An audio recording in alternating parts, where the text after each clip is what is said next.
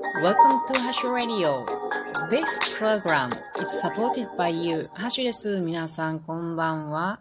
今日も月がとても綺麗な夜です。お元気ですか？今日お話しすることは久しぶりに蚕の話をしようと思います。えー、このハッシュラジオを去年あたりから聞いてくださっている方は、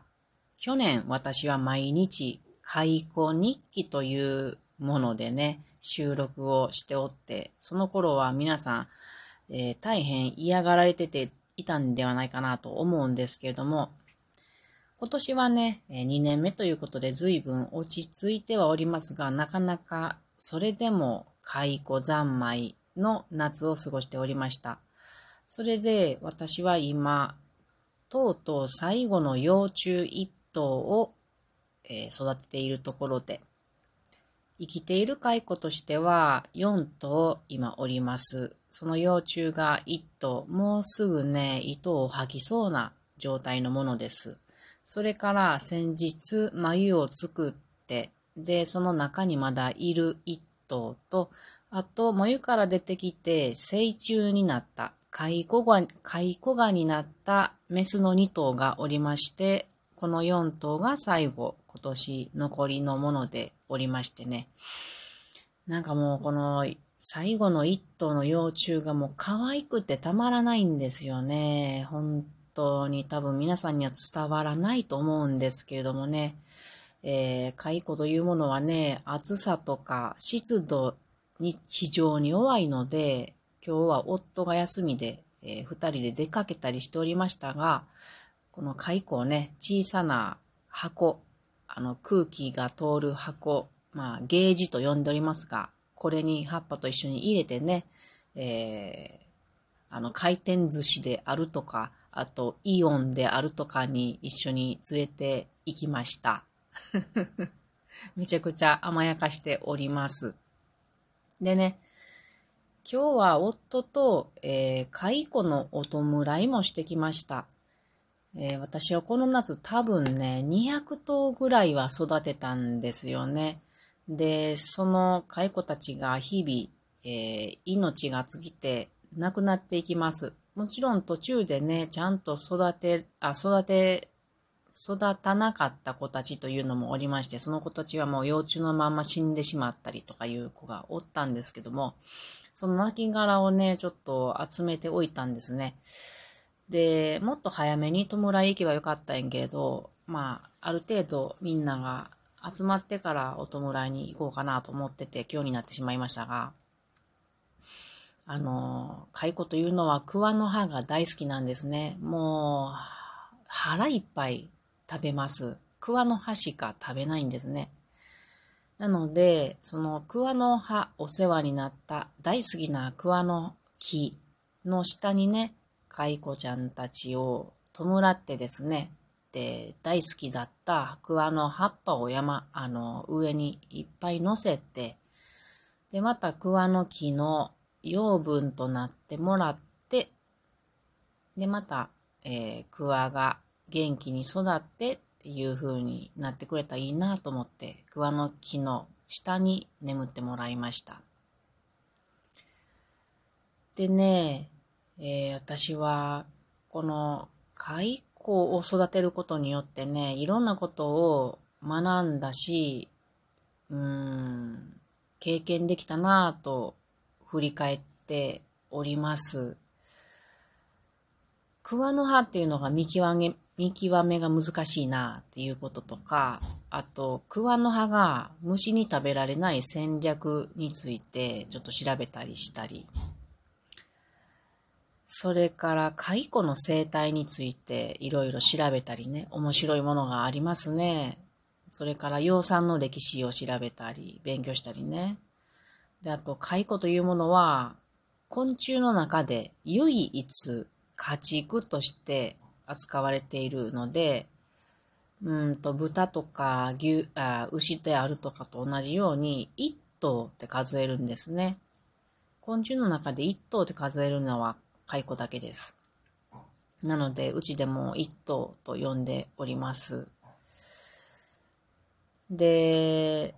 小学校の時に社会でね、あの、地図のマークって習ったと思うんやけれども、その時に桑畑っていうマークも習ったんですよね。でも私の小学生の時代ってもう養蚕って廃れていたので、なんで桑畑っていうマークがあるんだろうって不思議に思っていたけれども、まあ、蚕を買ってみて、養蚕の歴史などを知ってみると、ああ、すごく大切なものやったんやなっていうことが分かったり、あと神社とかにね、蚕の、うん、眉とか、あとその作った人の名前が載っている額縁みたいなのがあるんですよ。そんなんが奉納されているものがあったりとか、蚕塚があるとか、蚕の神社があるなど、こんなこともね、とんと知らなかったんですけど、そういうことをいろいろ知られた、知ることができた、日本の産業について昔のとなってしまいましたが、知ることができた。それから、この糸を吐く昆虫のことを検視、昆虫って言うと思うんですけど、このこともいろいろ調べたんですね。そういうこと本当にいろいろ学べたなと思ってありがたいことだったなと思っております。私は森林インストラクターという資格を持っておりまして、森林のことを勉強したいので、なのでね、この昆虫を飼うっていうことを興味なかったんですが、これをやってみて、えー、大きなことを学べたなと今振り返っております。で、先日、あの、私、飛騨に行った時にですね、知り合いの方にね、あの、蚕を飼ってみたいってって言ってくださった方がいたので、うちの蚕、幼虫をですね、まだちっちゃい時、3頭、あの、私はバスに一緒に連れて行ってね、あの、箱に入れて、で、その方にお譲りしてきたんですよ。じゃあね、今日その方がね、あの、様子をね、送ってきてくれて、大事件ですということでね、LINE で送ってきてくれたんですけども、大事件って私すごい不安に思ったんですよ。何やろうと思って。ほんじゃね、あのね、写真を送ってきてくれたのが、その蚕の一頭がね、箱から逃げ出して、で、その方のお家にある可愛らしい木でできたヤギの置物の背中に乗っている写真を送ってきてくれて、もう可愛さにメロメロになってしまいました。もうそのままそこにいてと思ったんやけど、蚕がこの時期に逃げが逃げ出す、飼育場から箱から逃げ出すっていうのは、糸を吐きたいので、そろそろね。なので、そのスペースを探すために、歯、歯、歯はもう食べないので、歯から歯を嫌って、で、その場所を探すっていう行動に出ているんだと思うので、うんと、トイレ、トイレットペーパーの芯ぐらいの大きさの筒に入れてあげてくださいということでやり取りをしておりました。で、今、あの、まあ、いろんな好みがあるんですよね、蚕も。えー、その芯の長さであるとか、太さであるとか、太さっていうのは空間の広さになるんやけれども、これがね、結構ね、気に入らないと糸吐きしてくれないんですよ。そうすると焦るんですよね。なぜならもう蚕は自分の体にあるエネルギーだけでこの先成虫でになって死ぬまで、えー、それだけで過ごすもんで、時間が経てば経つほど体力がなくなっていくんですよ。もう体力維持、あ体の維持だに体力使っていくから。だから、私はこの糸を吐き出したい様子の蚕を見つけたら、もう一生懸命ね、なんとか早く、あの、お気に入りの物件を与えてあげないとと思って一生懸命やってる、やってるのでね、この方もね、この知り合いの方もね、あの、今一生懸命必死だと思いますが、なんとかうまい物件を見つけてくれたらいいなと思います。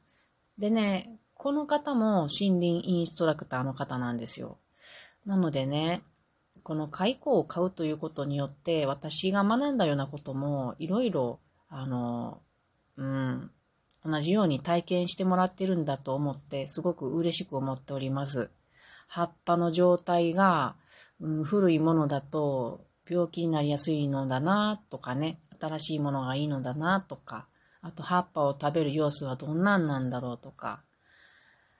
えいつどうやって糸を吐き出すのだろうとこうそわそわするとか、うん、脱走するとかね。あと、紙の筒も大きさ大事なんだなとかね。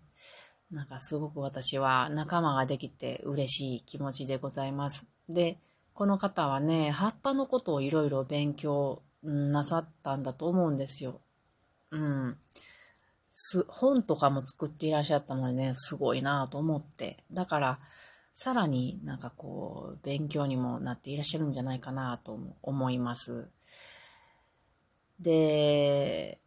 また会った時にこの介護の話もできできるんだろうなと思うとすごく楽しみです。いや、介護をね、買いたいと思ってくれる人って本当いないんですよ。だから、この嬉しい気持ちを共あの共有できるのが非常にありがたいですね。はい。で、私はもうね、この2年間、介護をもう心置きなく買ってきました。4、4回ぐらい、4期ね、1年に、まあ、春、秋みたいな感じで買ってたから、今年で4回ぐらい買いました。でも来年はね、買わないでおこうと思うんですよね。いやでもわからん。山眉が分かってみたいっていう 希望はあるんですけれどもね、どうなるかちょっとわからないですね。ちょっとこのひだ、ひだの方にね、あの、知り合いの方にね、相談しようかな。いつか買ってみませんか。ちょっとわかりませんけれども。まあ、とりあえず解雇は今年で終わりにしようと思います。